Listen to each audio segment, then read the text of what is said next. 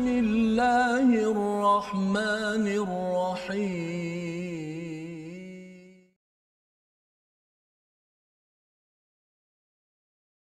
Hari ini kita akan masuk kepada kepada um, bagaimana salah satu poin yang penting ialah bagaimana untuk berdoa ketika kita berada dalam kesenangan ataupun kepayahan. Jadi kita bersama dengan Ustaz Tirmizi. Apa khabar, apa khabar Ustaz? Baik, alhamdulillah. Alhamdulillah ya. Dengar suara saya jelas ya. Dengar dengar. Okay, Makin jelas nampak. Okey, baik.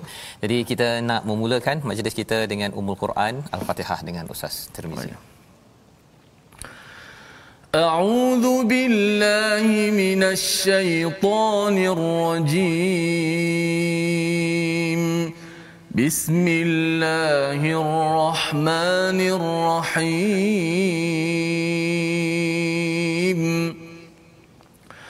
الحمد لله رب العالمين. الرحمن الرحيم.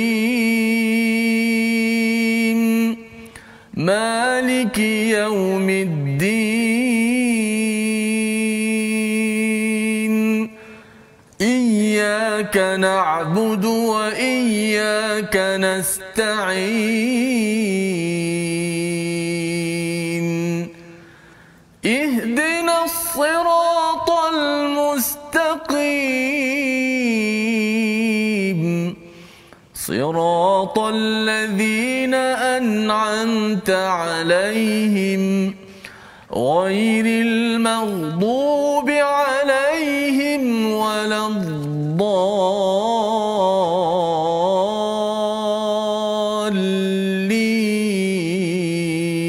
الضالين آمين Amin ya rabbal alamin. Begitulah bacaan daripada Ummul Quran Al-Fatihah untuk kita melihat kepada bagaimana Allah amat menyayangi kepada kita Ar-Rahman Ar-Rahim dan Ar-Rahman Ar-Rahim inilah kalau kita melihat kepada surah 55 surah Ar-Rahman Allah menunjukkan kasih sayang kepada kita satu daripada tandanya ialah apabila Allamal Quran Allah mengajarkan Quran kepada kita. Hari ini kita pada tuan-tuan yang berada di rumah ya dalam PKP, PKPB, PKPP uh, kita masih lagi dapat rahmat yang besar iaitu kita dapat membaca belajar al-Quran. Selalu kita perlu ucapkan syukur pada Allah Subhanahu taala.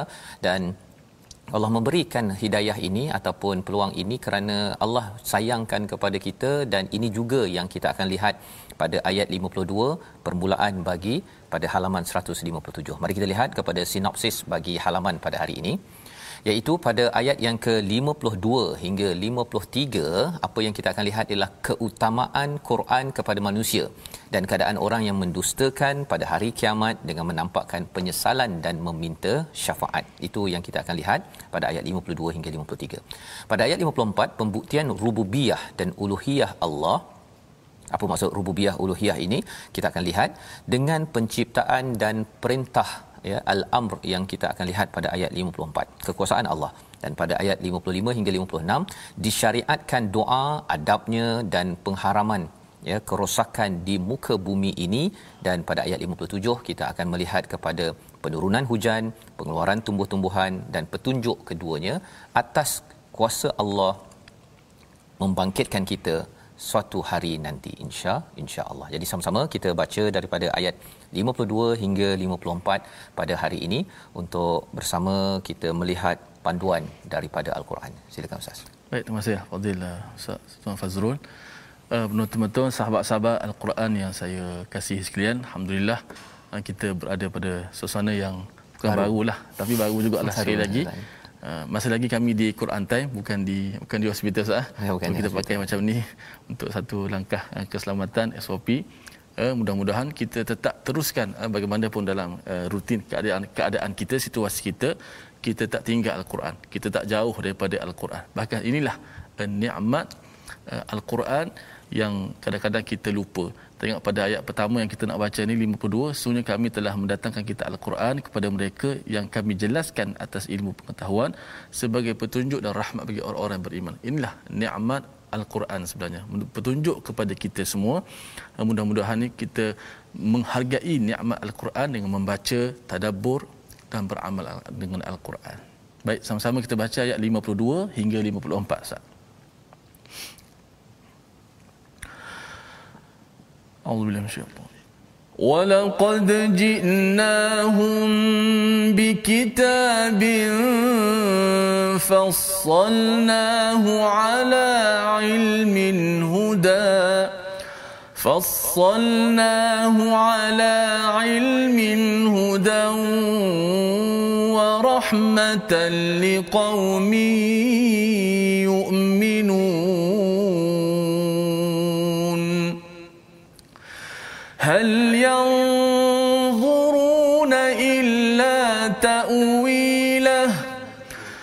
يوم يأتي تأويله يقول الذين نسوه من قبل.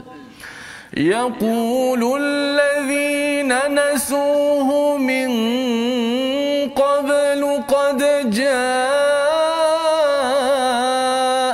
رسل ربنا بالحق. فهل لنا من شفعاء فيشفعوا لنا أو نرد فنعمل غير الذي كنا نعمل. قد خسروا أنفسهم كانوا يفترون.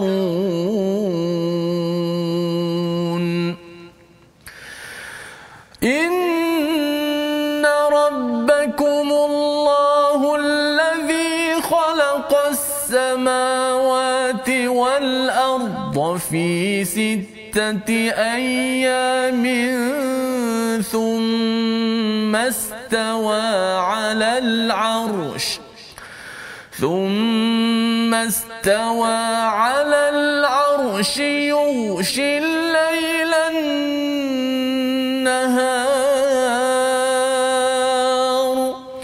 يغشي الليل النهار يطلبه حثيثا والشمس والقمر والنجوم مسخرات بأمره. ألا له الخلق والأمر. تبارك الله رب العالمين.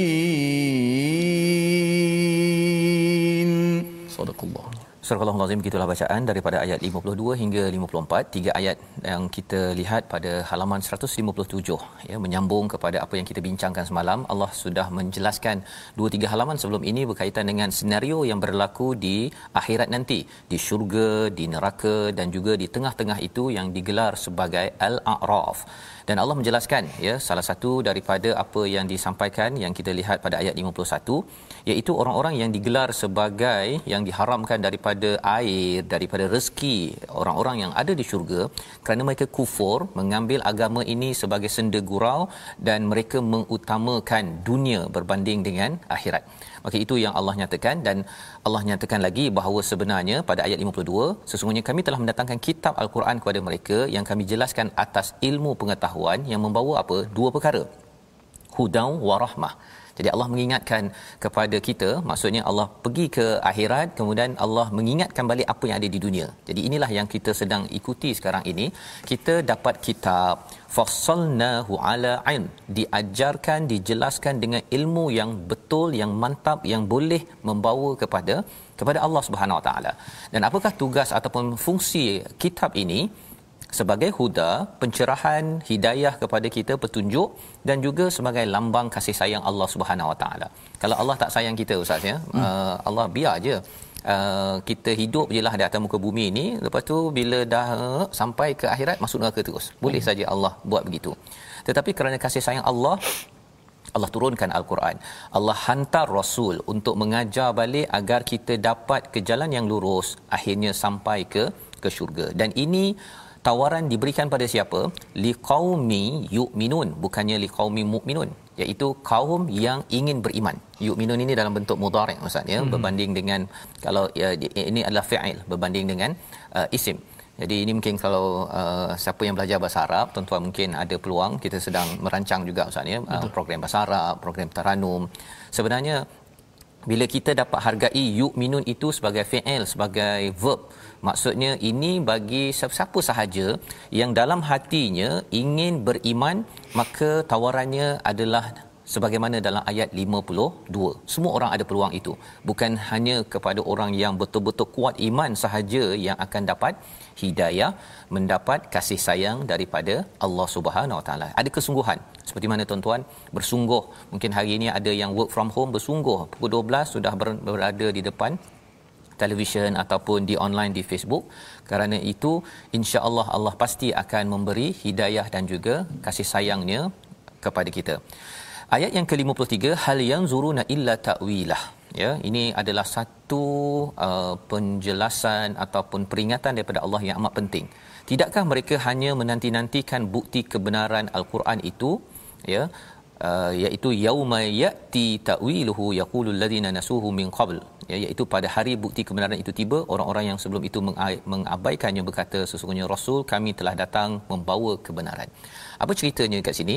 Perkataan yang kita nak beri perhatian adalah perkataan yanzurun iaitu mereka menunggu. Allah menemplak kepada mereka yang uh, menunggu-nunggu kepada takwilah ya mungkin kita tahu bahawa uh, takwil ini maksudnya penerangan tafsiran bukti kebenaran yang di mana kalau kita lihat di sini iaitu uh, ada yang kata saya baca tafsir saya ikut uh, Quran Time saya dengar tadabbur saya faham takwil ya hmm. itu satu. Tetapi ya hal yang zuruna illa ta'wilah ini adalah orang yang dia menunggu-nunggu bukan sekadar uh, baca daripada buku. Hmm. dia nak dia tanya betul ke kalau ikut Nabi Muhammad tu kita boleh masuk syurga?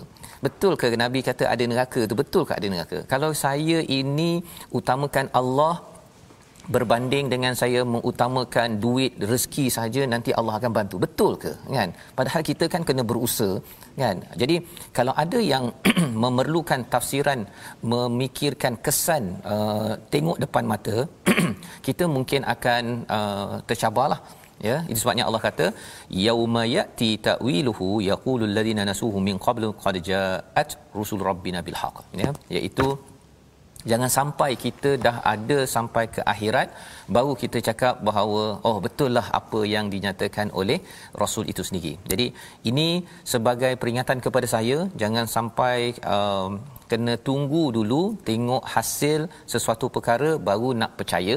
Tetapi apa yang disampaikan oleh al-Quran ini adalah pedoman untuk kita sama-sama uh, mendapat panduan. Fahallana min syufa'a dan apakah perkataan orang-orang yang gagal ya? Dia kata ada tak pemberi pertolongan yang boleh memberi pertolongan agar saya ini dapat pertolongan sekarang? Ini kalau di akhirat lah ustaz ya. Okay. atau boleh kembali balik kepada dunia untuk buat apa? Ha tengok kita beri perhatian fa na'mala ghairal ladzi kunna na'mal.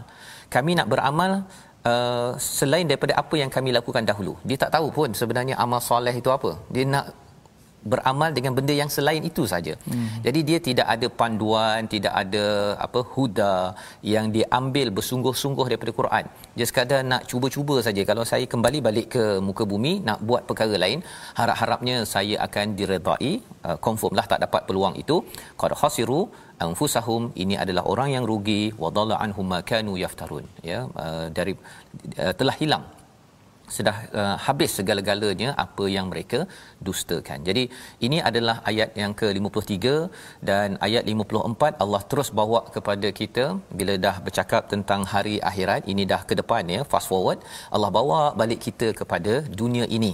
Itu sebabnya di ayat 54 ini sesungguhnya inna rabbakumul inna rabbakumullahu alladhi khalaqas samawati wal ardh fi sittati ayyam Sesungguhnya Tuhanmu adalah yang menciptakan langit, langit dan bumi pada enam masa, kemudian bersemayam di atas arash, menutupkan uh, malam kepada siang dan juga mengikutinya hathitha.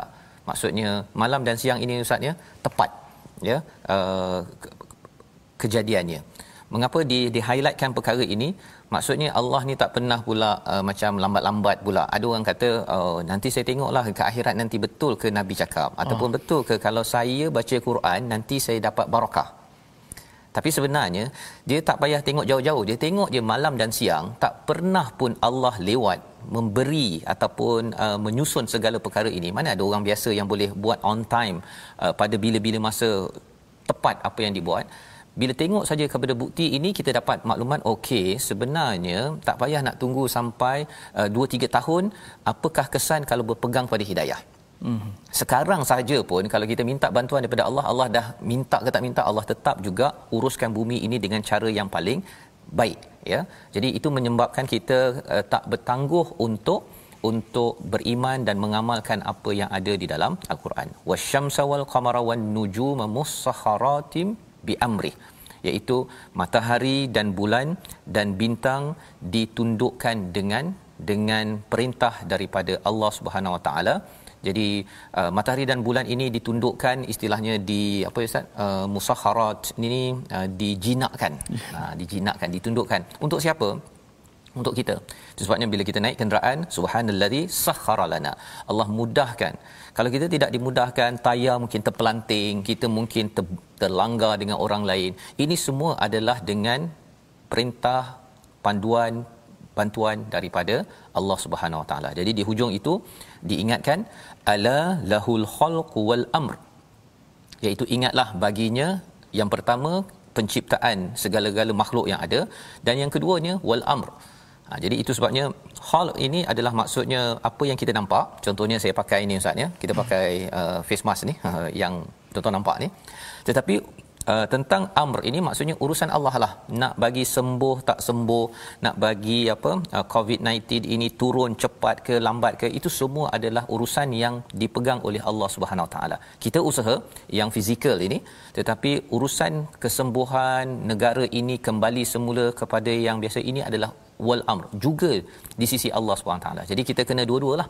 Kita kena usaha dalam masa yang sama ialah kita juga berdoa kepada Allah yang menguruskan amr tabarakallahu rabbul alamin. Allah ini penuh dengan barakah ya. Jadi bila penuh barakah ini kita bila selalu kembali kepada Allah SWT, kita insya-Allah akan diberikan zadul khair ataupun thubutul khair, kebaikan yang bertambah walaupun ada ujian ustaz ya. Sekarang ni kita ada ujian kita masuk pada PKP kita ini.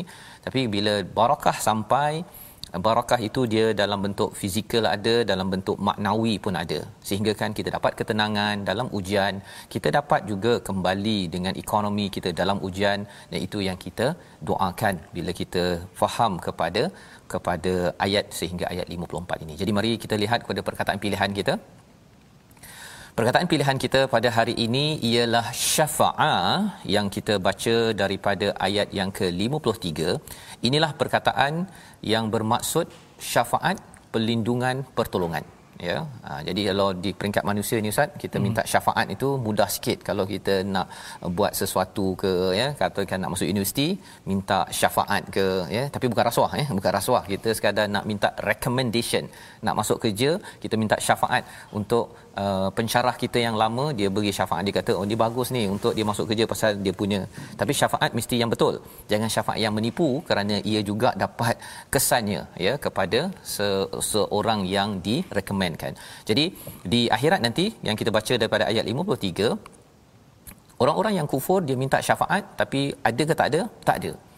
Dia minta pertolongan nak balik-balik ke muka bumi untuk buat amal lain ada ke? Tak dapat jadi baiklah kita ambil syafaat di atas muka bumi ini. Salah satu syafaatnya ialah dengan kita membaca al-Quran, hmm. moga-moga al-Quran menjadi syafaat. Kita dapat syafaat Nabi sallallahu alaihi wasallam dengan mengikut petunjuk daripada Nabi sallallahu alaihi wasallam. Jadi kita akan menyambung macam mana kita nak menjadi orang yang sentiasa bersama dengan al-Quran, tidak sombong dan tidak membuat kerosakan seperti mana yang kita baca sebelum ini. Kita berhenti sebentar. My Quran Time, baca faham amal insya-Allah.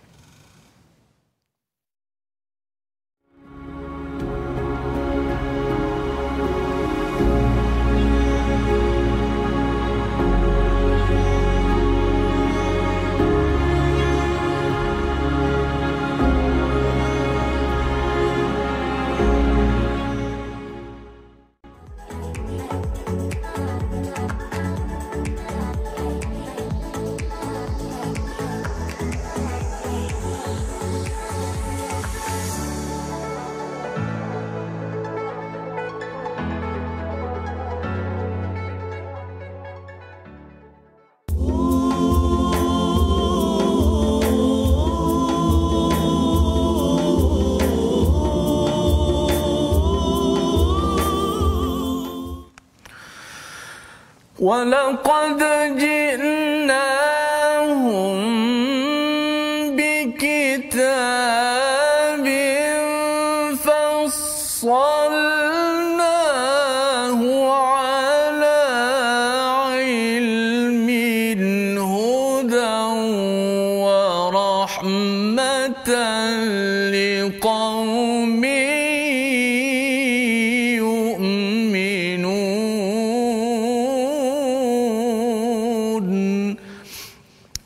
jadikanlah ayat Al-Quran yang kami baca semasa hayat kami ini sebagai syafaat untuk kami di hari akhirat nanti Allah.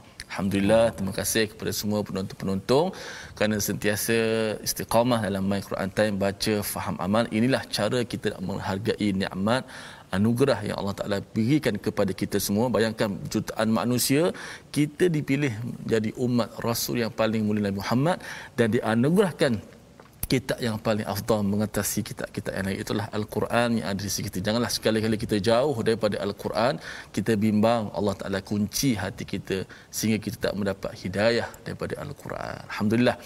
Baik seperti biasa kita nak uh, belajar sedikit tajwid uh, pada hari ini iaitu kita nak ulang kaji. Saya tak nak cepat-cepat. Kalau cepat-cepat kita masuk tajuk lain nanti takut kita tak faham. Okey kita dah belajar berkenaan nun mati dan tanwin Ha, kita dah belajar hukum pertama izhar hari itu. Hukum kedua kita dah belajar dua tiga hari ini iaitu hukum idgham. Apa itu idgham? Idgham ada dua, ada bila gunnah, idgham yang masuk tanpa dengung dan idgham bi gunnah ataupun ma'al gunnah yang masuk berserta dengan dengung. Hari ini kita nak ulang kaji satu. Ulang kaji sahaja. Itu ulang kaji uh, hukum idgham iaitu idgham bila gunnah. Ha, kita lihat slide kita pada hari ini. Ha, okey. Okey, idgham bila gunnah ialah seperti mana kita sebut uh, sebelum-sebelum ni ialah idgham uh, tanpa dengung. Cara bacaan macam mana? Hendaklah kita masukkan huruf yang mati itu bila-bila sebut huruf mati ni apa dia? Tak larilah daripada sama ada nun mati ataupun tanwin.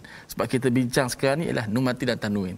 Okey. So, masukkan huruf mati sama ada uh, nun mati ataupun tanwin ke dalam huruf selepasnya tanpa boleh kita dengungkan dan huruf idgham bila gunnah ni sebagaimana kita maklum ada dua sahaja. Lam dan ra. Okey maknanya bila nun mati ataupun tanwin jumpa saja lam dan ra kita kena masukkan suara nun tu ke dalam lam ataupun dalam ra. Ha, dengan uh, tanpa kita dengungkan dia. Ha, kita lihat contoh kita pada hari ini kita ambil dua-dua contoh. Contoh tanwin pun ada contoh nun mati pun ada Okey, pertama wa rahmatan liqaumin. Wa rahmatan asal dia bacaan asalnya wa rahmatan izhar tanwin kan. Tapi bila jumpa dengan lam kita bacanya dengan idgham. Masukkan tanwin itu dalam lam wa rahmatan liqaumin. Ha, contoh kedua nun bertemu dengan lam pula. Milladunka. Suara nun dah tak ada pada bacaan. Dia hanya ada pada tulisan sahaja. Okey, pada bacaan nun tu ke mana nun tu pergi? Ha, nun tu dah masuk dalam lam milladunka rahmah. Milla. Milladunk. Ha, terus. Kemudian uh, jumpa dengan ra pula. Nun bertemu dengan ra. Mir rabbi. Mir rabbihim. Mir rabbihim. Mirra terus mirra jangan minra jangan ada unsur-unsur nun lagi.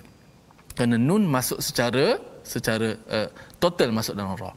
Juga tanwin uh, ghafuran rahimah ghafuran tanwin jumpa dengan ra. So bacaannya ghafurar rahima ghafurar rahima Ha, ulama pesan kepada kita kena hati-hati uh, supaya jangan kita lamakan dekat situ. Uh, supaya seolah-olah nun tu kita panjangkan uh, kekalkan pula pada makhraj dan sifatnya. Maka ini bacaan idgham bila gunnah. Dia tak susah mana. Okey? Cuma kita kena uh, masukkan terus. Jangan kita lambatkan Ha, ada setengah tu bila jumpa dengan dilambatkan masuk ra. Min rabb ha, dilambat mi tu seolah macam ada sesuatu di situ. Ada ya lah, ada nun. Ha, jangan jangan lambatkan mim ra tu terus masuk dalam ra. Mir rabbihim. Ha, wa rahmatan liqaumin. Ha, min ladunka rahmah. Ha, ghafurar rahima. Ha, itu adalah uh, ulang kaji kita pada nun sakinah dan tanwin pada hukum idgham iaitu idgham bila gunnah. Kisah. Baik, alhamdulillah begitulah uh, ulang kaji kita ya tentang uh, idgham bila gunnah hmm. cara bacaan yang harapnya ia menyebabkan kita baca makin elok makin lagi kita cinta kepada kitab yang fassalnahu ala ilm ustaz ya maksudnya uh, banyak ilmu di sebalik uh, kitab ini dan ianya sebagai hudan warahmah mm-hmm. ya. Bila kita baca dengan dengan betul itu dia memberi apa uh, ketenangan kasih sayang. Allah tu kita rasa lebih lagi ya. Uh, itu sebagai satu proses mengapa kita membaca dengan bacaan yang bagus dengan tajwid yang kita belajar sebentar sebentar tadi. Dan bercakap tentang baca Quran ini Ustaz ya. Yeah. uh, tadi kita baca tentang uh, syafaat. Mm-hmm syafaat ni kalau kita sesama manusia kita ni akan recommend kawan kita kalau kita ni memang kenal kawan kita. Selalu borak dengan dia apa sebagainya tiba-tiba dia ada masalah kita pun akan beri syafaat lah recommend kita kata dia ni okey apa sebagainya. Tapi kalau jarang bercakap dengan kita tiba-tiba minta eh kau tolonglah recommend aku. Tak adanya kita nak buat. masya-Allah. Jadi apabila kita baca banyak al-Quran kita sebenarnya banyak bercakap dengan Allah Allah bercakap dengan kita tidak mungkin Quran ini Mana akan logiknya tak pelik lah kita tak minta. Uh, mana kalau kalau Quran pun tak nak baca, tak nak baca. tiba-tiba nak minta. Nak minta syafaat daripada Quran. Nak minta syafaat daripada Allah ya. Uh, dia agak pelik. Itu sebabnya ayat selepas uh, kalau kita lihat selepas ayat 54 yang kita nak baca ini sebelum ayat 55 hmm. 54 tadi hujung tu tabarakallahu rabbul alamin. Dekat hujung surah uh, Ar-Rahman tabarakasmu rabbikazil jalali wal ikram hmm. ya jadi apabila kita uh, baca kita baca Quran kita masak tuan-tuan yang berada di rumah adik-adik yang belajar bila kita baca bismillah sahaja ada barakahnya ada barakahnya jadi baca, uh, membaca uh, guna internet tak ada baca bismillah. Dengan guna internet baca bismillah berbeza ya kerana bila barakah itu sampai kita akan rasa tiba-tiba sahaja ya. Kebaikan demi kebaikan. Kita rasa lebih banyak lagi perkara kebaikan yang kita ingin buat apabila kita banyak berinteraksi dengan dengan nama Allah itu sendiri. Dan macam mana lagi kita nak berinteraksi dengan Allah? Doa. Kita lihat dalam ayat 55 kita baca sampai ayat 57 bersama Ustaz Tirmizi. Silakan. Okey insyaallah kita teruskan bacaan daripada surah uh, al-a'raf surah ayat 55 dan ayat hingga ayat 57 banyak petunjuk untuk kita semua berdoa dan sebagainya insyaallah akan dikupas uh, sebentar lagi mudah-mudahan kita dapat petunjuk bagaimana al-Quran mengajar kepada kita uh, ibadah doa dan sebagainya أعوذ بالله من الشيطان الرجيم بسم الله الرحمن الرحيم ادعوا ربكم تضرعا وخفية إنه لا يحب المعتدين ولا تفسدوا في الأرض بعد إصلاحها ودعوه خوفا وطمعا إن رحمة الله قريب من المحسنين. وهو الذي يرسل الرياح بشرا بين يدي رحمته حتى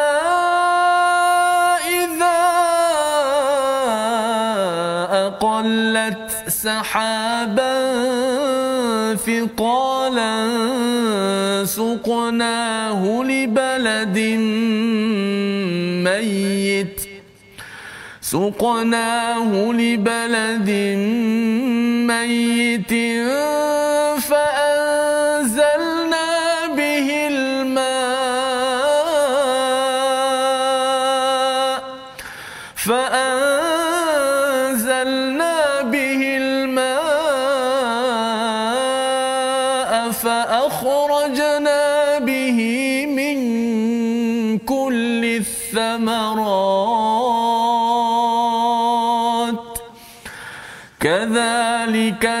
نخرج الموتى لعلكم تذكرون.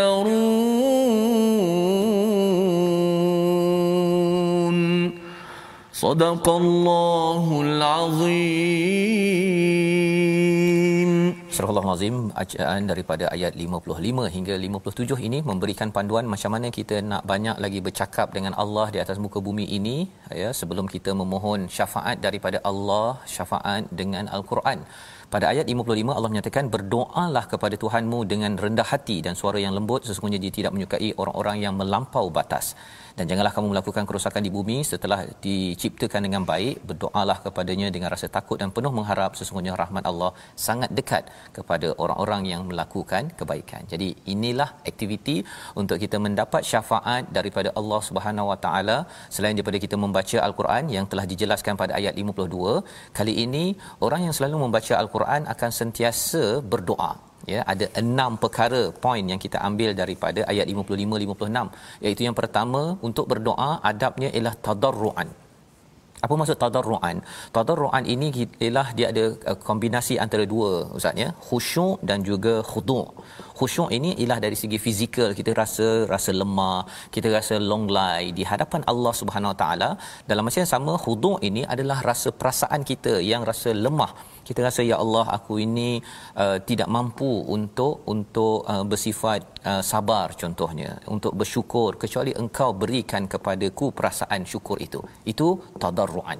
Itu yang pertama. Yang kedua ialah wahufiyatan iaitu maksudnya ialah dengan rasa suara perlahan Ha, jangan menjerit-jerit sangat ya. Kalau uh, dan Allah di uh, syarat yang ketiga jangan kita uh, Allah kata innahu la yuhibbul mu'tadin. Jangan melampau ya. Dalam tafsir Hamka dinyatakan melampau itu apabila seseorang itu uh, dia berdoa dia tak nak bercakap dengan manusia ustaz. Itu ada satu hmm. ya melampau. Ataupun melampau lagi apabila dia berzikir ataupun berdoa keras-keras. Ha, kuat-kuat. Maksudnya dia doa pakai mic ya. Orang tengah semayang jadi pada waktu itu imam yang tengah uh, tengah-tengah baca doa pun perlahankan sedikit. Pasal hmm. apa? Itu dikira melampau juga mengganggu kepada orang yang sedang melakukan ibadah. Lagi apa lagi? Apabila seseorang itu uh, doa minta yang tak baik contohnya ataupun dia melaknat kepada orang lain dia kata saya nak doa nak laknat pada A B atau C itu tidak tidak dibenarkan itu mu'tadin itu melampau melampau batas dan kemudian pada ayat yang ke-56 disambung ya. Wala tufsidu fil ardi ba'da islahiha. Jangan membuat kerosakan selepas ke- kebaikan. Dan ketika berdoa syarat nombor lima ialah apa? Rasa takut rasa harap. Ha, tamak tu rasa nak sangat tapi takut ya Allah pasal aku ni sebenarnya ada dosa, ada kekurangan, uh, tak serius dalam uh, belajar. Kita kena ada campur dua perasaan itu. Jadi itu melengkapkan enam adab daripada ayat 55 hingga ayat 56. Dan menarik lagi ialah uh, di awal itu bercakap tentang doa, di hujung doa, di tengah-tengahnya ada cakap tentang wala tufsidu fil ard Ustaz ya. Mm-hmm. Jangan melakukan kerosakan. Apa poin dia? Poin dia apabila tuan-tuan kita ajar pada anak-anak murid kita untuk selalu berdoa ya dengan dengan adab ini dengan enam syarat ini insya-Allah doa doa di tengah-tengahnya wala tufsidu fil ard insya-Allah kerosakan tidak akan berlaku dalam orang yang selalu berdoa. Pasal dia selalu bercakap dengan Allah uh, ustaz ya. Bila selalu bercakap dengan Allah ni maksudnya Allah akan sentiasa bercakap dengan dia jadi Allah akan bantu. Dia tak akan jadi orang yang wala tufsidu tidak hmm. merosakkan ataupun ta'thau kita akan jumpa perkataan itu membuat kerosakan yang ahmad dahsyat. Ya. Jadi ini adalah manfaat bila kita selalu ada hubungan bercakap dengan Allah. Tak semestinya angkat tangan ustaz ya. Hmm. Kita rasa susah sikit tak faham uh, pentadabbur cakap laju ke kan. Nah kita doa pada Allah ya Allah laju sangat penceramah cakap contohnya lah kan. Ya Allah suara Ustaz Tirmizi sedap saya pun nak jadi macam Ustaz Tirmizi kan. Doa itu dalam hati kita bila kita selalu buat begitu insya-Allah Allah akan pimpin kita pasal Allah cakap apa? Inna rahmatallahi qaribum minal muhsinin. Rahmat Allah itu amat dekat kepada orang-orang yang membuat kebaikan iaitu yang sentiasa buat yang terbaik dalam hidupnya buat baik. Salah satu cara buat baik ialah kita nak buat apa-apa sahaja pun kita tanya kepada Allah Subhanahu Wa Taala. Dan kemudian pada ayat 57 itu Allah bawakan kita kepada alam. Kan kita sebelum ini bercakap tentang syurga neraka kemudian Allah beritahu tentang Allah menciptakan alam ini langit dan bumi. Maka pada ayat yang ke-57 adalah satu pandangan alam. Dialah yang meniupkan angin sebagai pembawa khabar gembira mendahului kedatangan rahmatnya Saya minta ustaz untuk baca sekali lagi ustaz ayat 57 ini hmm. untuk kita dapat melihat uh, mengapa ayat ini penting. Sebenarnya angin dan juga uh, buah ada kaitan dengan kita akan sampai hari kiamat. Ha, itu cara berfikir aras tinggi. Kita baca dahulu. Ayat 5 ayat terakhir dah. Ayat terakhir. Okey. Allah وهو الذي يرسل الرياح بشرا بين يدي رحمته حتى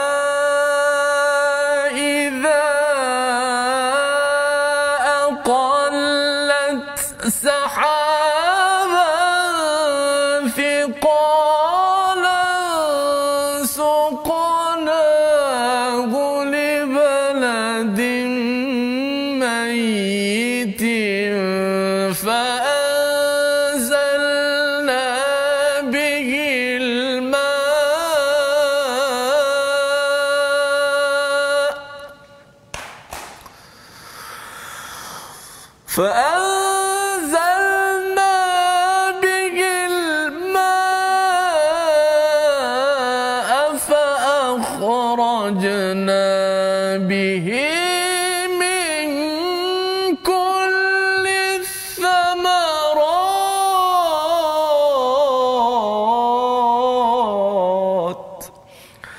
كذلك نخرج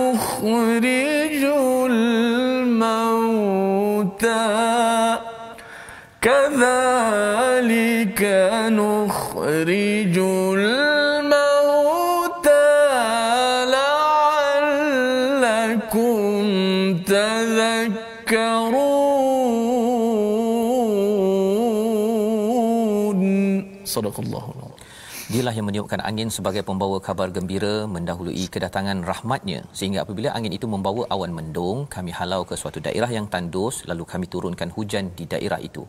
Kemudian kami tumbuhkan dengan hujan itu pelbagai jenis buah-buahan. Seperti itulah kami bangkitkan orang-orang yang telah mati. Mudah-mudahan kamu mengambil pengajaran. Oh, jadi bila ada perkataan tazakarun di hujung ini tuan-tuan, Ustaz, ya, mm-hmm. sebenarnya dia bukan satu pengajaran, banyak pengajaran. Ya, pelbagai sudut pengajaran baik kita proses satu dua tiga mana yang kita sempat pada hari ini. Dan Allah cakap apa? Wa huwal ladzi yursilus yursilur riyah. Allah mengirimkan riyah. Riyah ini uh, plural kepada riyah. Maksudnya pelbagai sudut angin. Pelbagai sudut angin busyram baina yaday rahmati. Sebagai kabar gembira di hadapan sebelum datangnya rahmat. Bagi seorang petani bila dia dengar saja ada angin sahaja ya dia akan rasa amat gembira pasal lepas angin akan adalah rahmah iaitu turunnya hujan. Ya turunnya rahmat daripada Allah kasih sayang Allah untuk bumi yang yang tandus. Hatta apabila dia uh, angin itu aqallat sahaba uh, thiqala dia akan aqalat ini sebenarnya sikit dia aqalat ya. Tetapi dia bawa sikit sahaja tolak sikit saja angin tersebut kepada awan yang berat. Istilahnya uh, cumulonimbus ha kalau oh. dululah ustaznya belajar masa hmm. dulu-dululah ya. Ada jenis-jenis awan. Bagi petani dia amat peka. Ini awan yang yang ada hujan ini awan yang bahaya tak apa sebagainya. Jadi ini Allah cakap apa? Suqnahu li baladim mayyit kami yang memberi sukna ini maksudnya saqa memberi air ya. Uh, untuk satu negeri yang mayit nah tandus. Dan apa yang berlaku? Turun air fa akhrajna bihi minats thamarat keluar buah-buahan. Jadi Allah teruskan prosesnya pokok tumbuh sampailah kepada keluar buah. Bukan sekadar tumbuh tumbuh pokok. Jadi apakah yang kita lihat di sini bila kita melihat kepada riyah ataupun riyah ini uh, angin itu dia ada uh, sebagai signal awal sebelum rahmat sampai. Apabila tuan-tuan dapat signal ya Allah beri signal kita tersentak dalam sesuatu perkara. Tuan-tuan dengar daripada suara ustaz Termizi contohnya. Tuan-tuan ada suara baca al-Quran. Itu menggunakan rih juga ya. Hmm. dia menggunakan uh, angin dalam ini. Betul. sebenarnya dia meniup dan menolak kita untuk menuju pada rahmat ha sampai tahap begitu sekali ustaz uh, uh, ulama melihat maksudnya ialah uh, angin yang kita gunakan ini ialah kadang-kadang kalau yang sesak nafas kan hmm. ada yang kata ustaz uh, nafas pendek contohnya hmm. kan tetapi bila kita gunakan rih yang ada pada diri kita termasuk roh selagi kita hmm. ada roh lah kita boleh baca Quran sebenarnya ialah kita sebenarnya sedang menuju kepada rahmat daripada Allah Subhanahu Wa Taala. Nafas yang kita hembus kata bukan saja-saja Ustaz. eh? Bukan saja Ialah kita hembus suara ataupun nafas yang keluar daripada paru-paru kita ni dengan lantunan ayat Quran sekali tadabbur, dengan perkataan daripada kitab fassalna ala ilm ya yang Allah cakap hudan wa rahmah. Jadi ayat 52 dengan ayat 57 halaman ini ialah halaman ini pun dia cara letaknya pun amat special lah sebenarnya ya. Dia bergabung kat situ. Jadi uh, ini ini yang berlaku ya. Ini yang berlaku dan daripada air turun keluar pokok dan buah-buahan.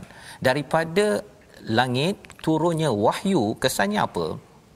Kesannya bila kita baca tuan-tuan kita dapat rahmat dan kemudian uh, walaupun kita ada apa istilahnya sahaban thiqala ya ada awan mendung lah ya awan mendung ni ialah macam kita sekarang ini duduk kat rumah PKP tetapi sebenarnya awan mendung yang ada itu di sebaliknya ada rahmat ya dia akan menghidupkan hati-hati yang tandus apabila kita curahkan dengan air wahyu daripada kitab Ha, jadi kita uh, itu sebabnya bila berjumpa dengan perkataan tazakkarun ini dia banyak sudut cara kita melihat perkara tersebut.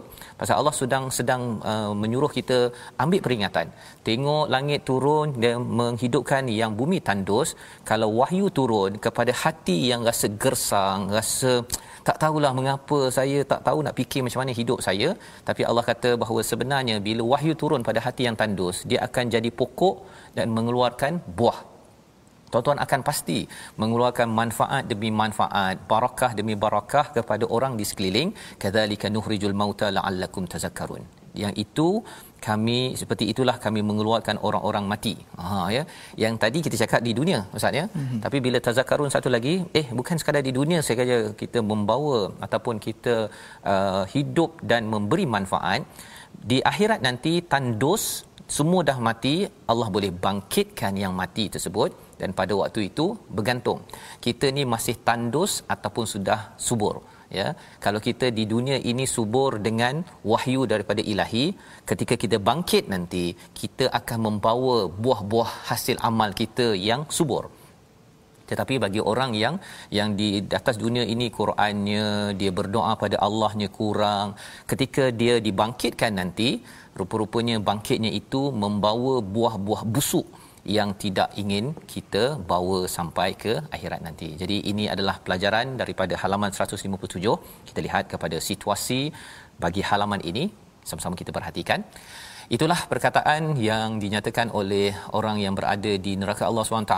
Ya, Al-Quran sudah sampai ya tetapi mungkin tidak diberi perhatian. Dan sebelah kanan itu Allah bawakan kepada kita bukti-bukti alam semesta melihat bulan bintang. Sebenarnya jelas bahawa ianya adalah kuasa daripada Maha Pencipta tidak daripada makhluk tetapi uh, bagi setengah orang dia rasakan benda itu adalah fenomena alam uh, lumrah alam tak ada apa-apa yang beliau ingin ambil pelajaran daripada daripada perkara tersebut. Jadi bagi yang mengambil pelajaran kita berdoa tapi cara doa kita adalah dengan enam kaedah daripada ayat 55 hingga 56 dan yang pastinya kita akan terus menghargai setiap kali kita dapat angin angin dalam bangunan ataupun angin di luar bangunan kita akan dapat menghargai bahawa sebenarnya itu signal ada rahmah maka kita gunakanlah juga dalam hidup kita bila Allah bagi kita wahyu ia dibacakan dalam hidup kita seharian itu tanda rahmah sudah sampai ke dalam diri kita insya-Allah dia akan mengeluarkan buah-buah ranum untuk kita bawa bekal sampai ke akhirat nanti. Membawa pada resolusi kita pada hari ini iaitu daripada ayat yang ke-52 53 resolusi kita ialah jadikan al-Quran sebagai sumber hidayah dan rahmat. Kerana al-Quran bukanlah sekadar bacaan kosong ia pasti ya memberikan uh, angin yang menuju rahmat Allah. Yang pertama. Yang kedua semakin baca banyak al-Quran semakin tidak bertangguh untuk beramal. Kerana kita tahu bahawa orang yang baca banyak al-Quran dia tidak menunggu nak melihat takwil tetapi terus sahaja tahu bahawa ianya boleh diperhatikan sekarang bukti-bukti keseriusan keizzahan Allah Subhanahu Wa Taala. Dan yang ketiga banyakkan berdoa dengan menjaga adabnya yang kita belajar daripada ayat 55, ayat 56 sebentar tadi agar Allah terus membimbing kita innallah inna rahmatallahi qaribum minal muhsinin. Mari sama-sama kita berdoa dengan penuh khufiah dan juga tadarru. Silakan. Baik, terima kasih kepada Ustaz Azul. Uh, sebelum tu saya ambil kesempatan lah. Ya, saya- okay, semalam saya tak hadir semalam Ya. untuk mengucapkan uh, selamat Oh, uh, kasih hari banyak. jadilah pada Ustaz Fazrul kita. Masya-Allah. Uh, kullu sanah wa anta tayyib wa ila Allahi aqrab. Mudah-mudahan uh, Ustaz Fazrul sihat, diberikan uh, kemuliaan, dipelihara dan diangkatkan darjat dengan Al-Quran dan dapat saya yakin percaya uh, sahabat-sahabat Al-Quran kita semua mendoakan. Ya, semalam saya sempat melihat di di Facebook uh, Betul Hijrah mereka semua mendoakan kepada Ustaz Fazrul. Mudah-mudahan uh, terus dapat jadi pentadabbur untuk kita semua. Muhammad alhamdulillah.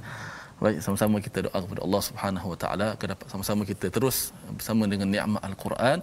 Inilah uh, satu amalan yang hebat sehingga di hari akhirat nanti pun akan diberi kemuliaan kepada orang-orang yang membaca al-Quran. Kamu bacalah al-Quran dalam hadis book dan kamu naiklah ke syurga kerana tingkatan kamu ialah pada ayat terakhir kamu baca. Mudah-mudahan kita direzekikan bukan baca dunia saja, di akhirat juga kita dapat membaca al-Quran mudah-mudahan. Bismillahirrahmanirrahim. Alhamdulillah. Wassalatu wassalamu ala Rasulillah.